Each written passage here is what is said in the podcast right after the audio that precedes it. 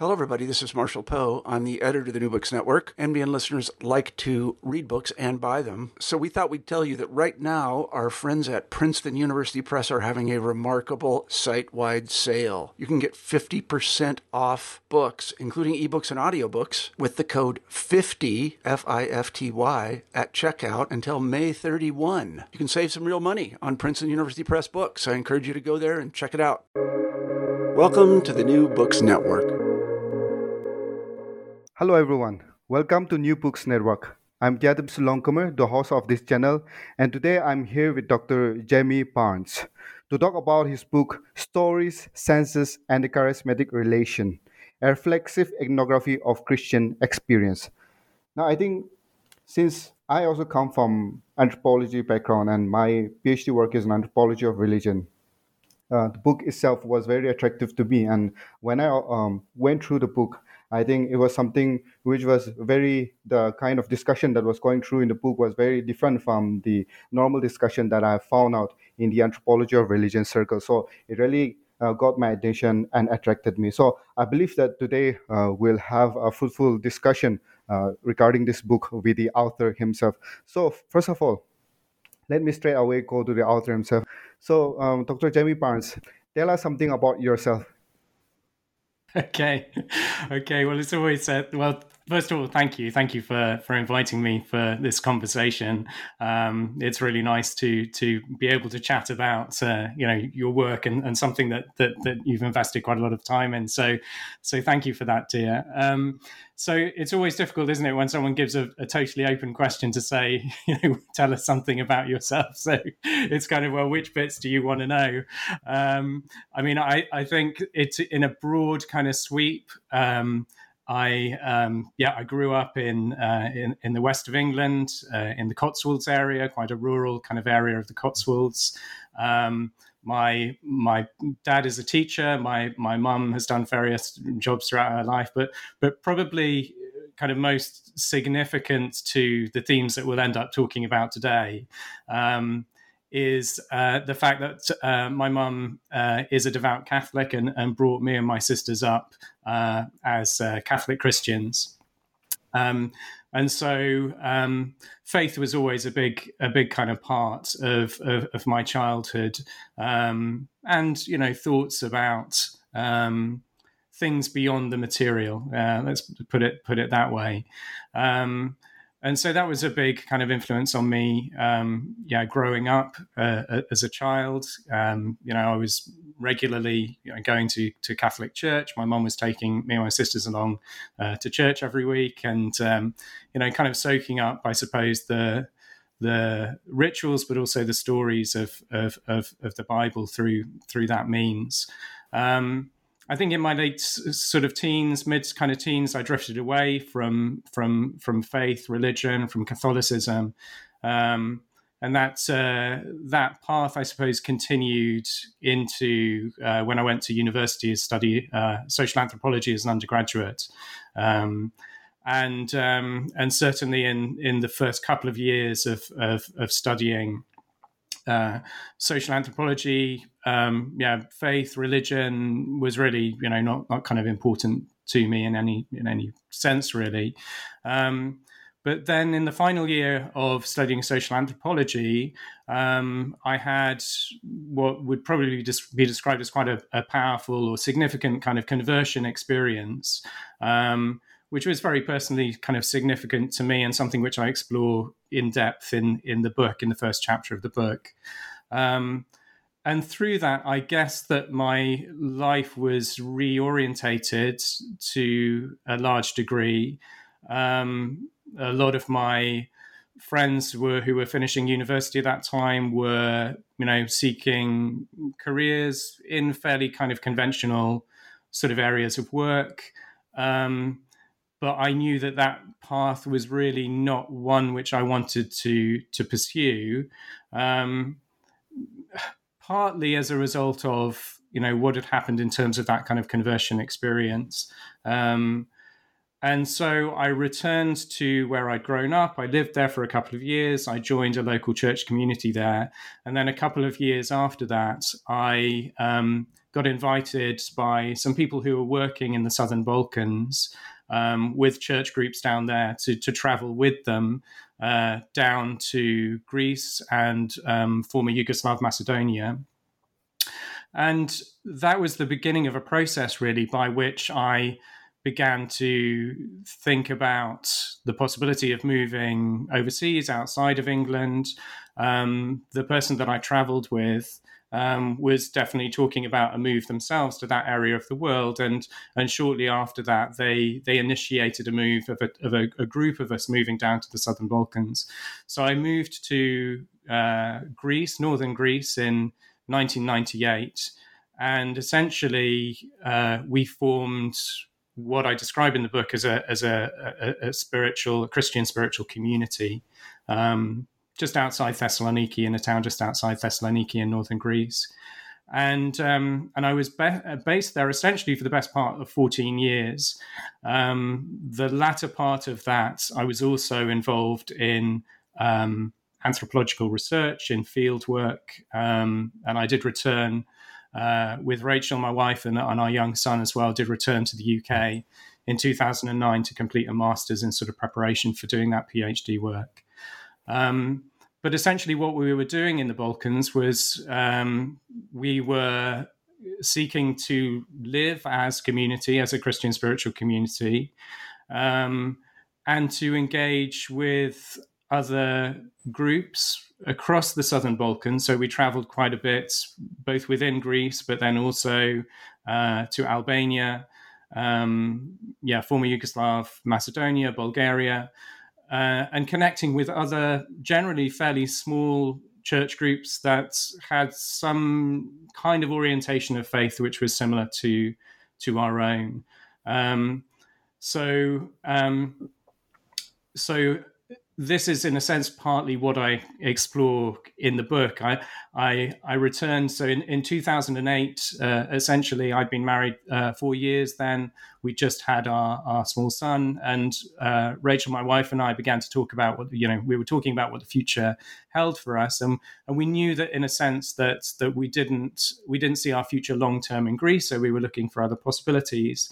Um, and at that time, I began to explore Um, the possibility of doing a PhD, of coming, uh, of kind of coming back into academia in one sense. It was, it was not a journey which I necessarily thought that I would make, um, having uh, kind of, you know, completed my undergraduate degree many years before and and kind of moved away from the whole kind of academic world. But back in two thousand eight, I began to kind of consider that journey back into academia again. Uh, I was interested in writing. I had a number of core interests which had kind of emerged in the time that I'd been in the Balkans. And uh, and through a series of steps, fi- found my way back into social anthropology again. So, so really through kind of exploring what my PhD might be based in, I was originally considering, you know, potentially kind of historical kind of studies and things like that, but really found that my core interests were Um, social anthropological and, and and ones which could be explored through anthropology and its methods. Um, so I returned, we returned to the U K in two thousand nine, and I did a master's at the University of Sussex. Um, and then shortly after that, well, as, as a result of that, and in the early stages of the PhD, uh, yeah, Rachel and our son and myself, we moved back down to the Balkans again and had uh, eighteen months of field work down there. Um, in a sense, autoethnographically exploring the community that I had been part of for many years, um, but also the ways in which we were kind of building relationships with um, other church groups and people who were outside of our streams of faith altogether. So I don't know if that gives you a good background, but I hope it does. Yes, that's uh, really good. Actually, I mean, the book itself gives a lot of your uh, personal journey in that sense, and talks a lot about your um, people who are close to you. And interestingly, um, as I read the book, I think the book, in a sense, I mean, when I read the word Christianity and all, I thought it'll be around the very bubble or the corner of anthropology of Christianity writings, and you will use those theoretical framework and all of those things. But interestingly, uh, the book also kind of looks I mean, so much of anthropological materials are there, but then also at the same time, it kind of reads like something which Christians, a Christian might have written, but also at the same time, you know, so much of uh, personal experiences and, um, and, and uh, you know, the journey that has been churned out in the book, the aspect of that itself makes the book very different in that sense. So I wanted to ask, you know, how do you come about writing this book? I mean, what what what's the journey and the idea behind this book? Yeah. Yeah, well, that's a yeah, that's a, a, a very good uh, question in one sense. I mean, when I originally uh, so so the book itself is, is is based. I mean, it's largely an adaptation of my doctoral thesis. So so the the doctoral thesis that. Um, that I was researching uh, for, you know, in that eighteen months of fieldwork, as well as sort of bringing in all of these other experiences as well.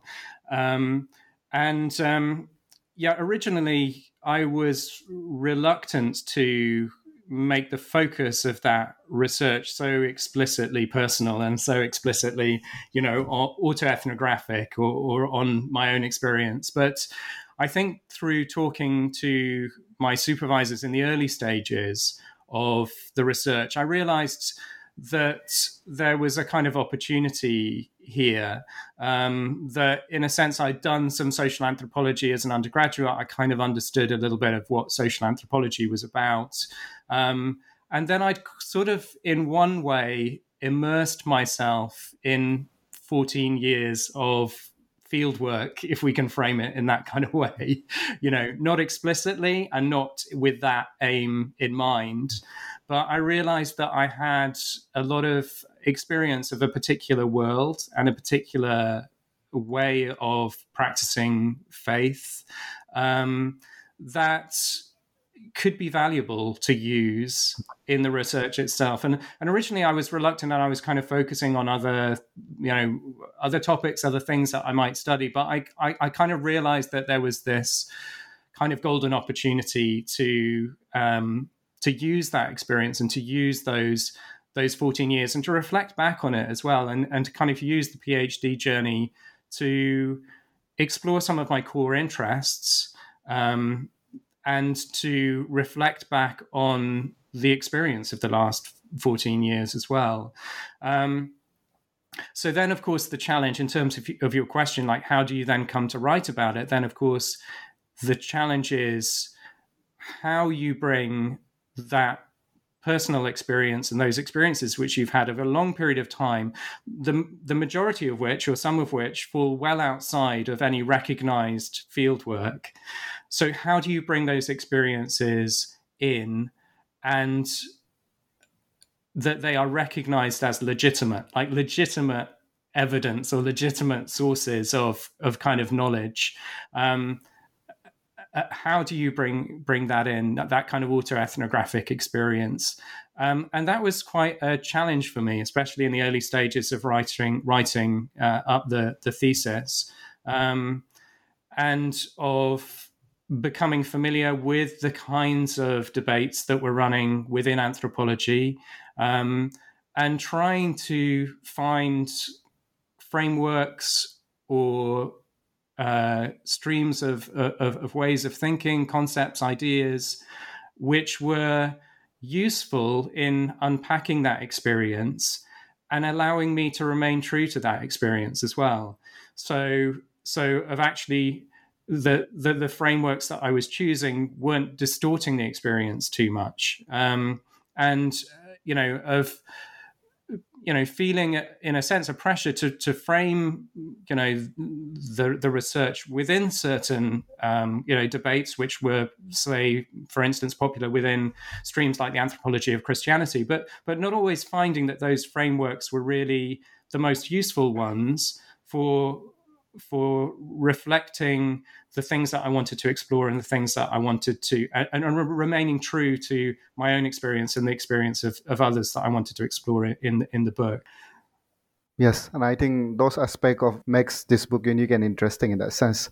All right.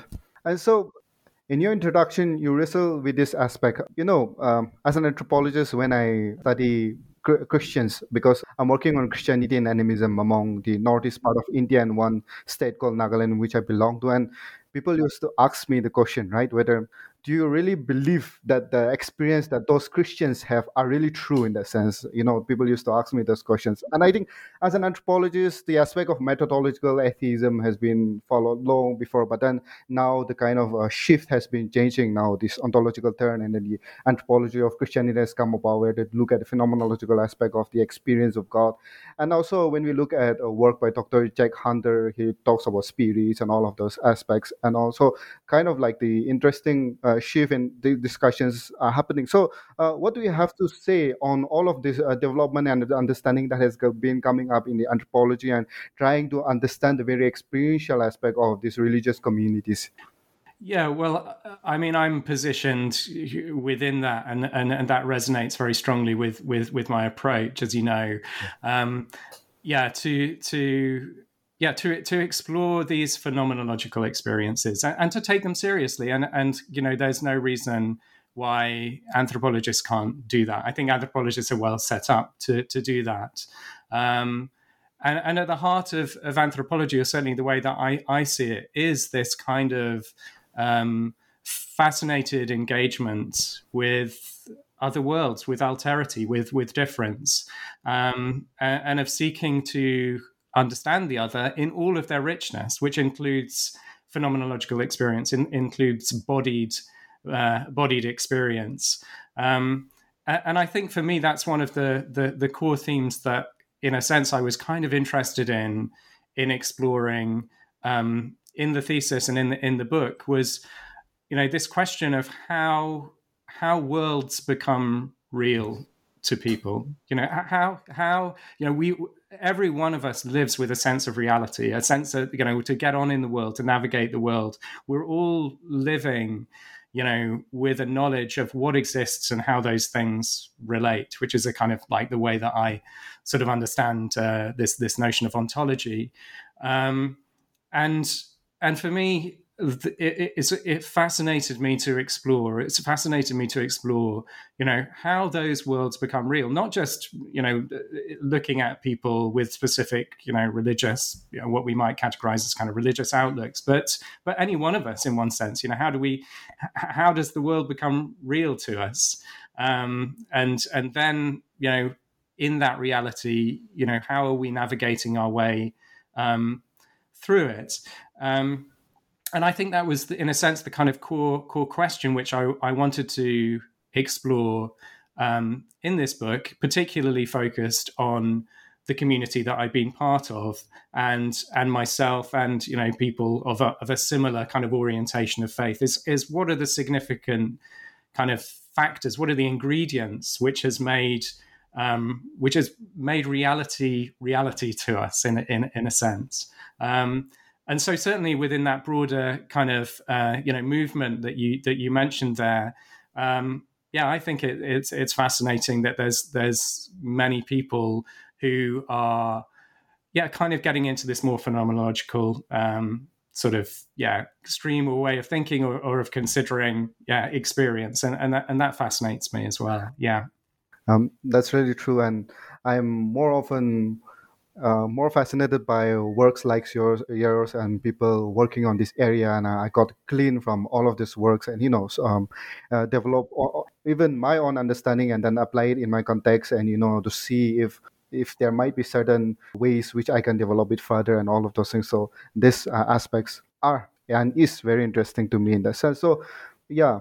So moving into the contents of the book. Now, the book so much explores on the um, sensation, feelings, hearing, the spirit, and all of those things. But in, in chapter one, you explore one of the aspects that you explore is about the heart. Now, this the word word itself, the heart itself, is something which was, when I read it, was very fascinating to me, because me, I also come from a Christian background, and we talk so much about heart, but then, you know, that didn't, thing didn't really click into me when I was really doing my studies and all, and, you know, but uh, when you book uh, brought about this aspect of heart, that kind of like click into me, and you describe three aspects of heart where uh, you talk about the perception, devotion, and the conception aspects of heart. So how does this aspect of heart come into this picture, and how how, how do you differentiate these three aspects in trying to understand the communities here, the religious communities that you're talking about?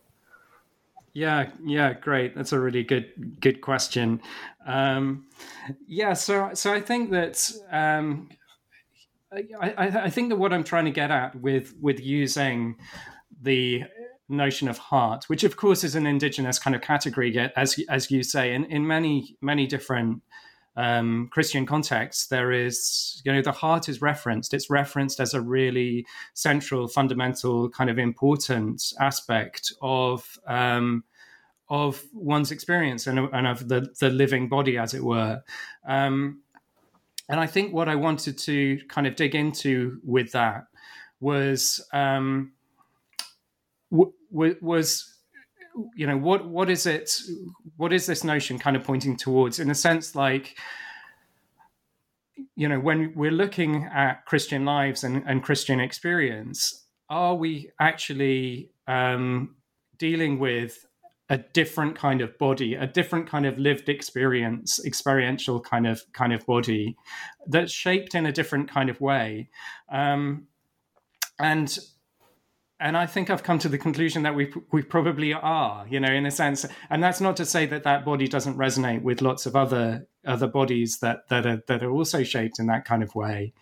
But um, but the way that I've understood the notion of the heart, as you as again as you'll you'll pick up from other kind of things I explore in the book, is um, is that really, in a sense, the the heart is sort of, you know, I, I'm a great believer in the way that words work metaphorically.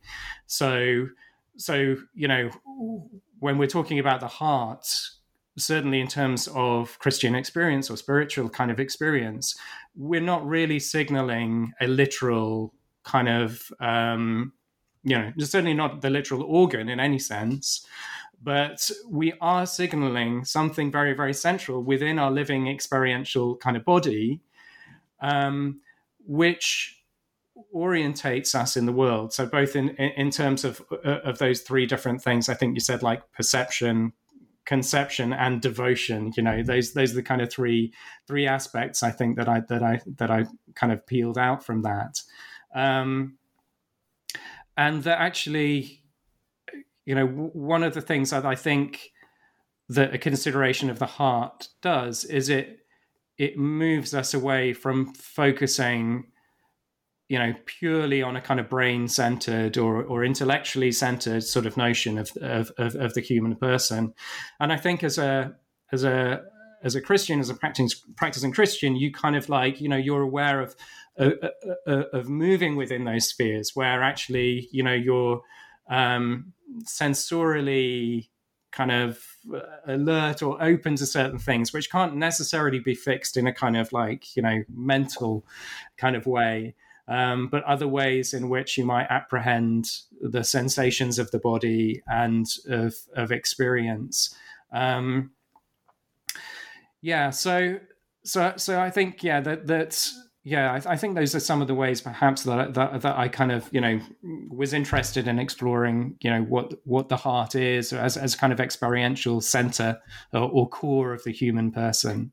Yeah, and you also discuss about the aspect of faith. And, you know, some time ago I was reading this book, and then the author was talking about faith. Um, I, I think the author was also an anthropologist, and he was talking about his faith and, you know, faith in Jesus and what does it mean and all of those things. And it was uh, he was talking about in terms of how, you know, the, the aspect of commitment and the loyalty to Jesus Christ in terms of the aspect of faith. You know, so now again, here you bring into a different uh, concept of charisma here in terms of trying to understand this faith. So how does faith uh, relate to this charisma in the sense um, uh, and how do you kind of, you know, juggle with this aspect?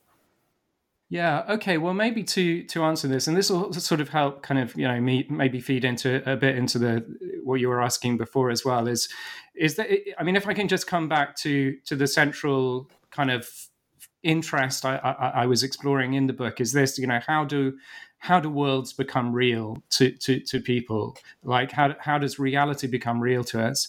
And what I unpack in the first chapter through this kind of excavation of my own experience, autoethnographic kind of ex- excavation of my own experience, is that I focus on these um, three different aspects, which in a sense, became the framework for for the book, for for explore, exploring not just my own experience, but other other people's experiences as well. And, and those are the aspects of, of of stories, senses, and and the charismatic devotion, like you've you've just mentioned there. Um, and in terms of what we were just talking about, how these things are kind of wrapped up with Uh, this idea of, you know, what's expressed as the heart or the core of the of the person, you know, the, this kind of central um, locus, this central part of, of, of the human person, um, and and I think what I realized in in in exploring my own experience is that all of these factors were really really im- important. Um, you know, stories in the sense that, Um, you know, the stories that I'd, I'd, I'd grown up with, uh, about, you know, with, that I'd experienced um, through my Catholic upbringing in terms of the kind of gospel stories, the stories about the existence of God and, and, and so on and so forth. Um, but also the kind of stories that we tell ourselves in order to make sense of the world and in order to make sense of, of, of reality and, and, and what is real. Um, the senses, which is, as we've been mentioning, you know, the kind of sensory the sensory body, the ex- important of importance of sensory experience in terms of, uh, you know, giving us a sense of reality and and of of um, of sensing the world and of reality in a, in a particular way. And then this third factor, which you, which you've mentioned, of charismatic devotion, that in is is in a sense what one is orientated towards. Um, and and and in the book, I talk about that orientation being towards a kind of vital source of life, which is, again, kind of drawing on that Weberian uh, sort of tradition of writing about charisma and charismatic authority and looking at different charismatic communities, that in a sense there is this kind of um, uh, draw towards um, something precious, something that will give you life, if we if we understand that in a kind of broad and and sense sense without kind of trying to narrow it down. Um, and and so what I kind of explore and what I kind of argue is that this um, charismatic devotion, you know, this this kind of drawing to this vital source of life uh, is re- is really central, of course, to to to Christian faith and to the kind of faith that that, that myself and others kind of practice, um, and that that in a sense this notion of charisma, which which is rooted, you know, or kind of explored and expanded within the social sciences and within sociology and anthropology through that kind of stream of thought tracing back to Max Weber, Um, is actually very, very similar to notions of faith as are, you know, developed in other contexts as well. So I might mention Harvey Cox and and um, uh, James Fowler, uh, Stages of Faith, uh, you know, kind of work that that, that he did, um, which again kind of understand faith as a sort of relational, Uh, in a relational kind of way, that that one's one trusts in something or someone, that that one gives one's heart or one's life to someone or something in a particular way. Um, and so what I kind of do is I kind of, you know, work with these two different frameworks, you know, one taken from the social sciences in terms of charisma, charismatic authority, you know, how, you know, what we might pick up from that in terms of it's a kind of freely given devotion, it's a it's a relationship of trust and and all of those kind of things, as well as thinking about the ways in which, you know, charisma is often worked out at a very kind of gut, emotional sort of level. You know, charismatic communities and things are, are, are often, you know, non-rational, irrational in, in the ways that those relations are kind of formed. Um, And I I interweave that with a sort of discussion about uh, faith and how those things are kind of signaling the same, this this the same, you know, the same kind of experience, the same kind of phenomenon, in, in one way. Yes, that aspect is uh, quite really interesting. In the, in the first chapter, you explore the aspect of heart and faith and all. Now you move on to the aspect of community and the aspect of openness. Now, obviously, an individual have to express its faith and also at the same time form is faith in a community, and also you bring about this, um, you know, concept of openness. Now, in anthropology of uh, Christianity, people have talked about materializing the Bible, how the material aspect of the Bible gives this very sense of, you know, belonging in that sense. And now here you talk about the biblical narratives in that sense through your, obviously, your personal stories that you have had, and you bring about the big biblical narratives and all. So how does this in narratives in community and then the concept of openness work out in this chapter? Yeah. Yeah, sure. So, th- so this is the second chapter where I, yeah, I, I move away from such an explicit focus on my own experience and, and begin to look at, particularly at the lives of of, of the leaders, uh, people who initiated our spiritual community. So, Dave and Lynn uh, Webb, um, and uh, and kind of yeah, begin to kind of move in how, in a sense, this yeah, the, this sort of individual journey which I've been tracking through the first chapter. Um, is then uh, worked out and integrated in, in community and the importance of community.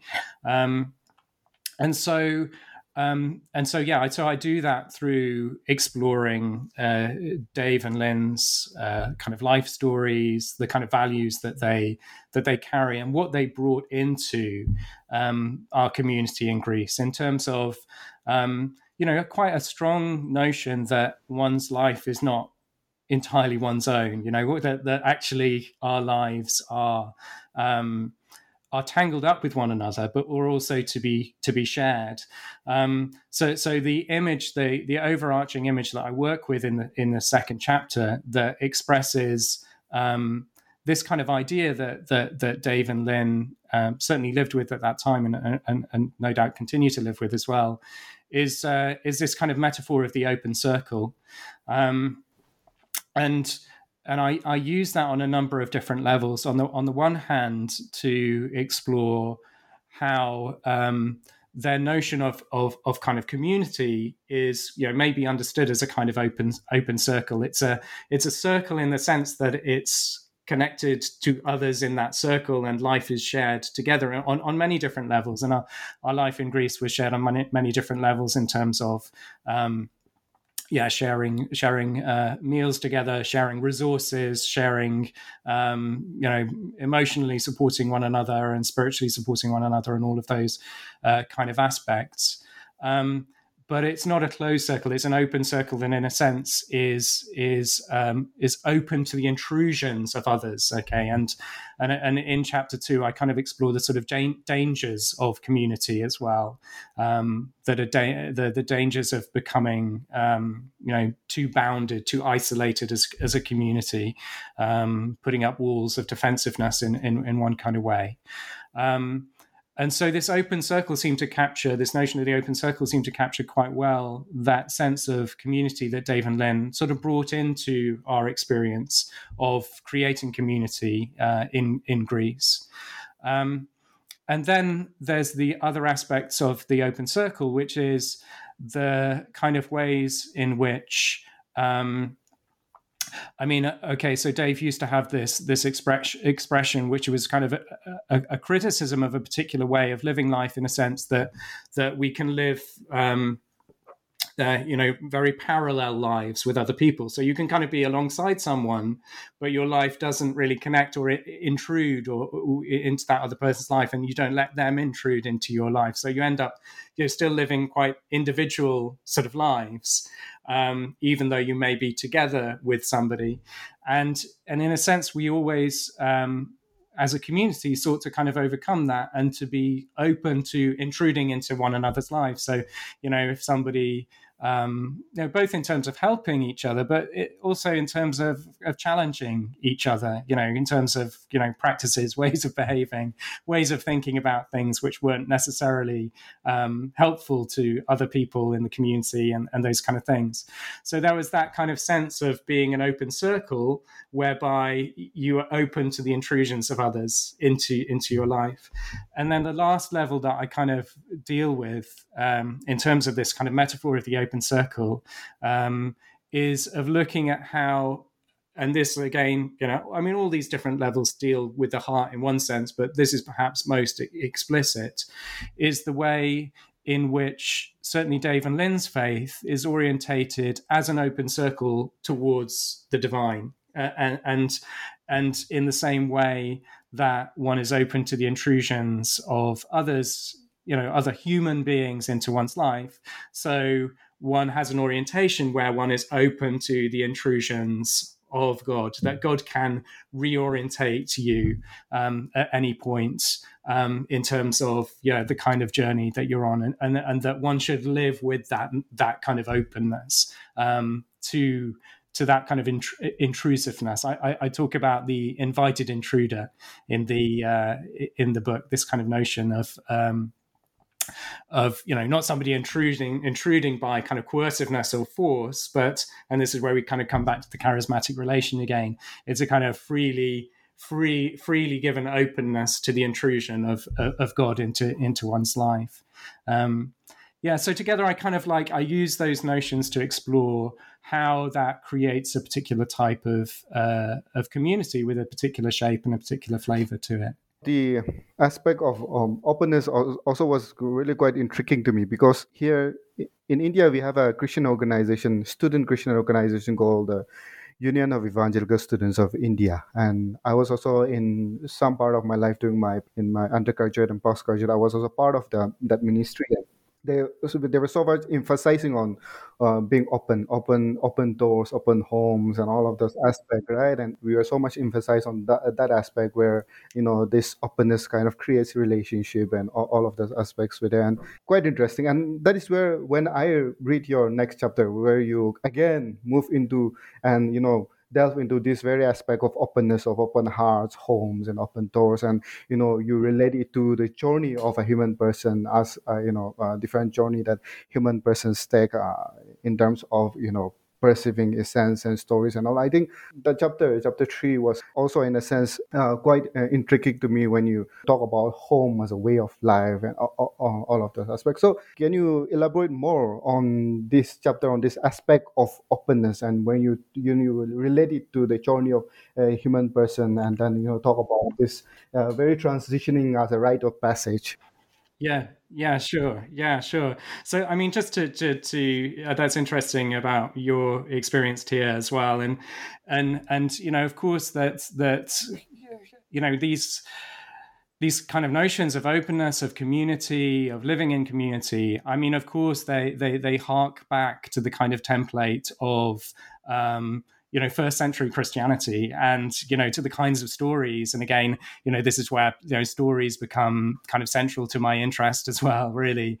Um, you know, the stories of the the early church and the ways in which, um, yeah, the, the, that was formed as as very much a kind of like, you know, open community in, in the different ways in which we've we've been we've been talking about, um, yeah, open homes and open, and and of course, you know, when when we move to uh, to Greece, we we we had a kind of opportunity to move away, in a, in a sense, from our traditional backgrounds of the ways in which we'd expressed faith and church and all of those things, um, to kind of experiment with new new ways of of doing faith and doing life, and um, and we did use the template of, you know, the Gospels and the the, the Book of Acts and the early church.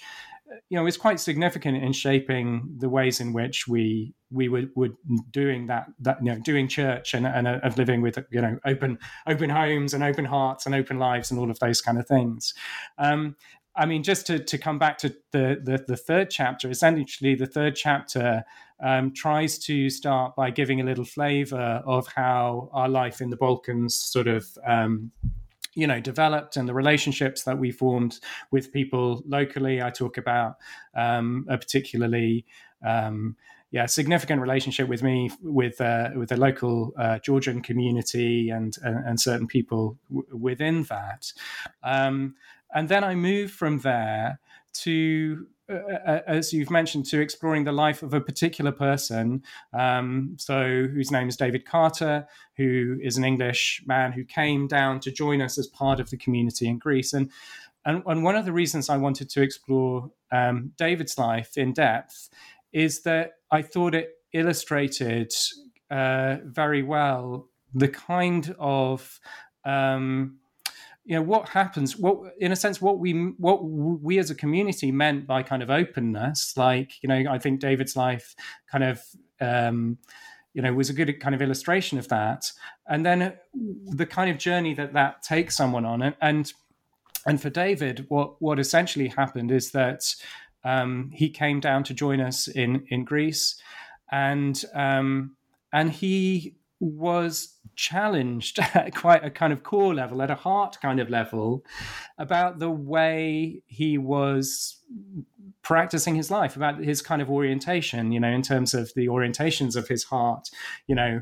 Um, and and what I explore in that chapter is the process by which he he reaches this threshold. You mentioned the, the rites of passage there, which I use that kind of framework, Victor Turner, Van Gennep kind of framework to to explore David's journey, because because he reaches a kind of threshold where he's making a decision as to whether to come and join us more long-term down in Greece, or whether to go back to the way of life that he's been living in, in, in England.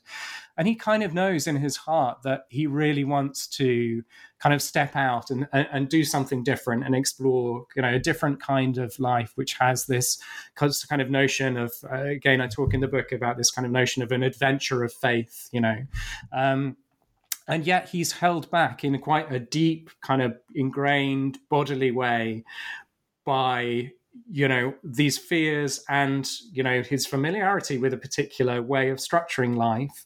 Um, and I thought that this was a very, very interesting sort of moment to explore together with him, and to use it as a kind of point of analysis um, to see, you know, what happens when a person allows those kinds of intrusions, which I was talking about before, into their life. So so the ways in which we, Dave and myself and others in the community, were kind of intruding, you know, into into David's life, and kind of saying, well, you know, how about doing this? How about considering things this way? Or or or, or you know, why don't why don't you come and join us? And unaware to us, those were actually huge kind of challenges to David to uproot himself and to move away from a particular way of of doing life back in England, um, which he ended up wrestling with in a in a very kind of prof- profound kind of sense. Um, and so the long and the short of it is that he did decide to to to move down um, to Greece with us, um, and.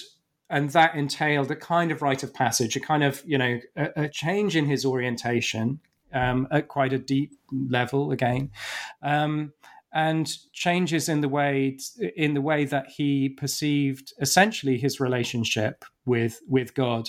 So what I look at in chapter three is the ways in which, um, previous to this moment, David's relationship with God might be described as kind of quite external in some sense. So he sort of has this kind of image of the divine as being um, kind of somewhat distant and desiring him to walk along this particular path in life with certain, you know, kind of morals and certain kind of ways of doing things. And he goes through this transition where the sense of God that he's living with changes to becoming something much more internal, something much more um, exploratory, something much more dialogical uh, in terms of uh, his kind of interaction with the divine. Um, and I, I thought that was an interesting moment to explore, because it kind of helped me to kind of show to to a reader, you know, what our um, notion of openness sort of meant in one sense for one particular person. And again, it doesn't encompass all of those different things, but it, it sort of gave an ethnographic example in one sense, which was quite useful. As you have um, mentioned, the aspect of openness in individual life, and that aspect has really been brought out nicely by you, actually. Moving on to the next chapter, I think this next chapter also, you interestingly delves into the idea of discipleship and the charismatic dilemma, right?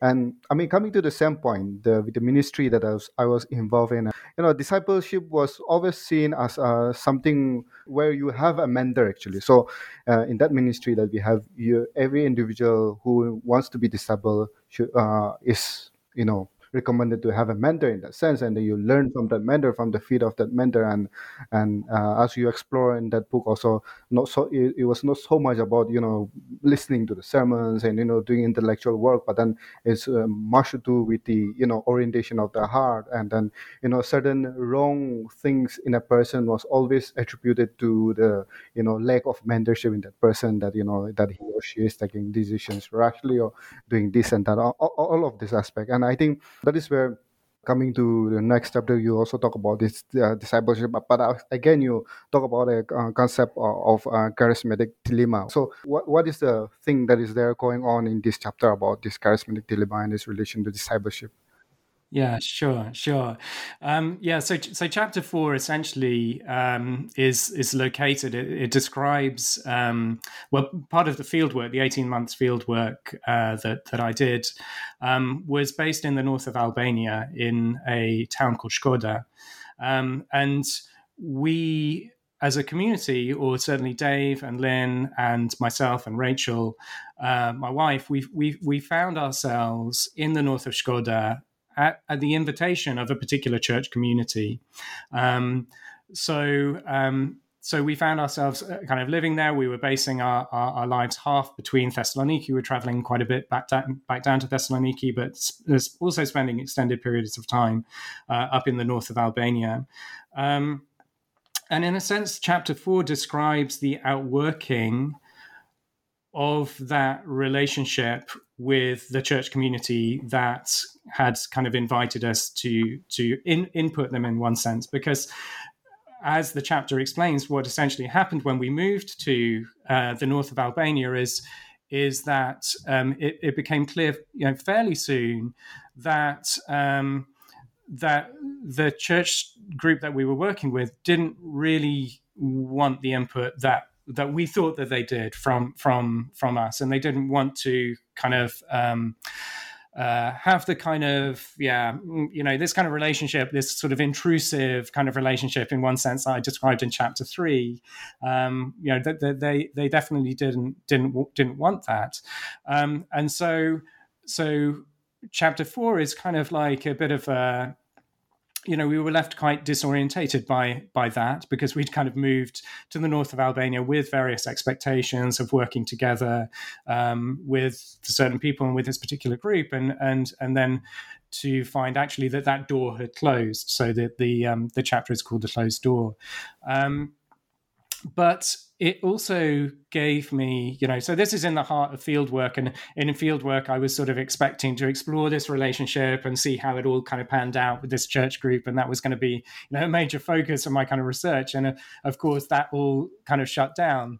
Um, but but the moment, that moment did give me an interesting opportunity to explore it from a different kind of angle, in the sense to to dive deeper into looking at the life of our group and what our expectations were in terms of relationship with with people and with other groups outside of our our, our kind of smaller community, um, and to um, in a sense to explore how we go about those. So the ways in which that, you know, because I essentially argue that the the nature of the faith that I'm describing is is charismatic, and it's it's entered into in a completely light and kind of freely given kind of way, um, you know, that can, you know, that means that, that what, you know, one cannot force oneself, or one cannot force oneself, you know, one's, one's orientation, one's faith, one's views on other people at all. And if one gets any signal that, that somebody is not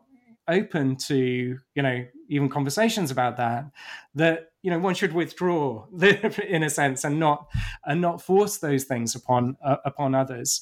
Um, and so I, what I talk about in chapter four is this kind of charismatic dilemma that is a kind of, you know, desire to share one's life with others, and to share one's faith with others, and to share, you know, one's orientation and the kind of experiences that one has had with others, um, and yet to know that those very things can only be shared in certain contexts, and context of, you know, kind of relationship and trust, and also where um, the other person that you're kind of inviting into that sort of journey together with you in terms of a kind of journey of faith, in the kind of context where the other person is um, is certainly open to that. And if they're not open to that, then then you know this one should kind of withdraw one's attempts, as as it, as it were. Um, so so the charismatic dilemma essentially speaks to that that kind of uh, the dilemma of um, you know. Uh, of how one shares one's life with others. You know, if, if one has for oneself experienced something which is rich and enriching um, in terms of, you know, faith, relationship with God and ways of practicing community and, and those kind of things, um, how how you go about sharing that with others and the points at which you decide to withdraw that activity of, of, of sharing in one sense. Um, and I think, you know, in, in, a, in a sense, exploring that, that kind of charismatic dilemma, I kind of am speaking to, you know, much broader ways in which many people of faith, both Christian and non-Christian, you know, probably feel about their faith and their interaction with the wider world and how you go about that. Um, you know, and not to be, Um, the kind of person who who who forces one's one's way of life upon others, you know, um, and yet at the same time having a way of life that one richly values and wants to share with others. So so that's the dilemma I'm pointing towards. Yeah. In the conclusion, you talk about where your book is contributing, and one is where the whole discussion on the ontological turn in anthropology, where you talk about the alterity, and then uh, second, uh, as you talk about the contribution in the phenomenological aspect of experiencing God, and then the third, you talk about the as someone who might have religious conviction and coming and uh, you know doing fieldwork among people, and also who might not have any religious conviction on all of those. So, so in these three aspects, how, how is this book contributing in that sense? well, well you, one always puts bold claims at the uh, you know, at the end of a book to justify its existence, I think, and that's part of that. But you know, I mean, in in one way, the the the, the question, I suppose, needs to be answered by by others as to how it's you know how it is contributing or how it does contribute. Um, I I guess I I I put those as hopes that it will contribute to to those different debates. Um, and certainly in, in, in work since, you know, since the completion of the book uh, that I've been doing, I have been, um, in another article that, that I've had published, for instance, I'm trying to bring in a sort of phenomenological twist to to arguments within the ontological turn. Um, and so um, so I, I, I, I'm kind of, yeah, I, I hope that it does contribute to that. Um, Yes, in terms of those those those other debates, um, yeah, it's it, it's I, I suppose it's yet to yet to be seen really. I mean, um, you know, one hopes that with the publication of one's book that it will get picked up within certain streams um, and you know responded to, and so it's, that's why it's nice to have a conversation like like this today, of course. Um, and I know that I I, I mean I, I've had a lot of interest in the book from people who um, uh, you know. are simply interested in uh, writing autoethnographically and writing about one's own experience, um, which the book seems to to speak quite strongly to to, to people about that.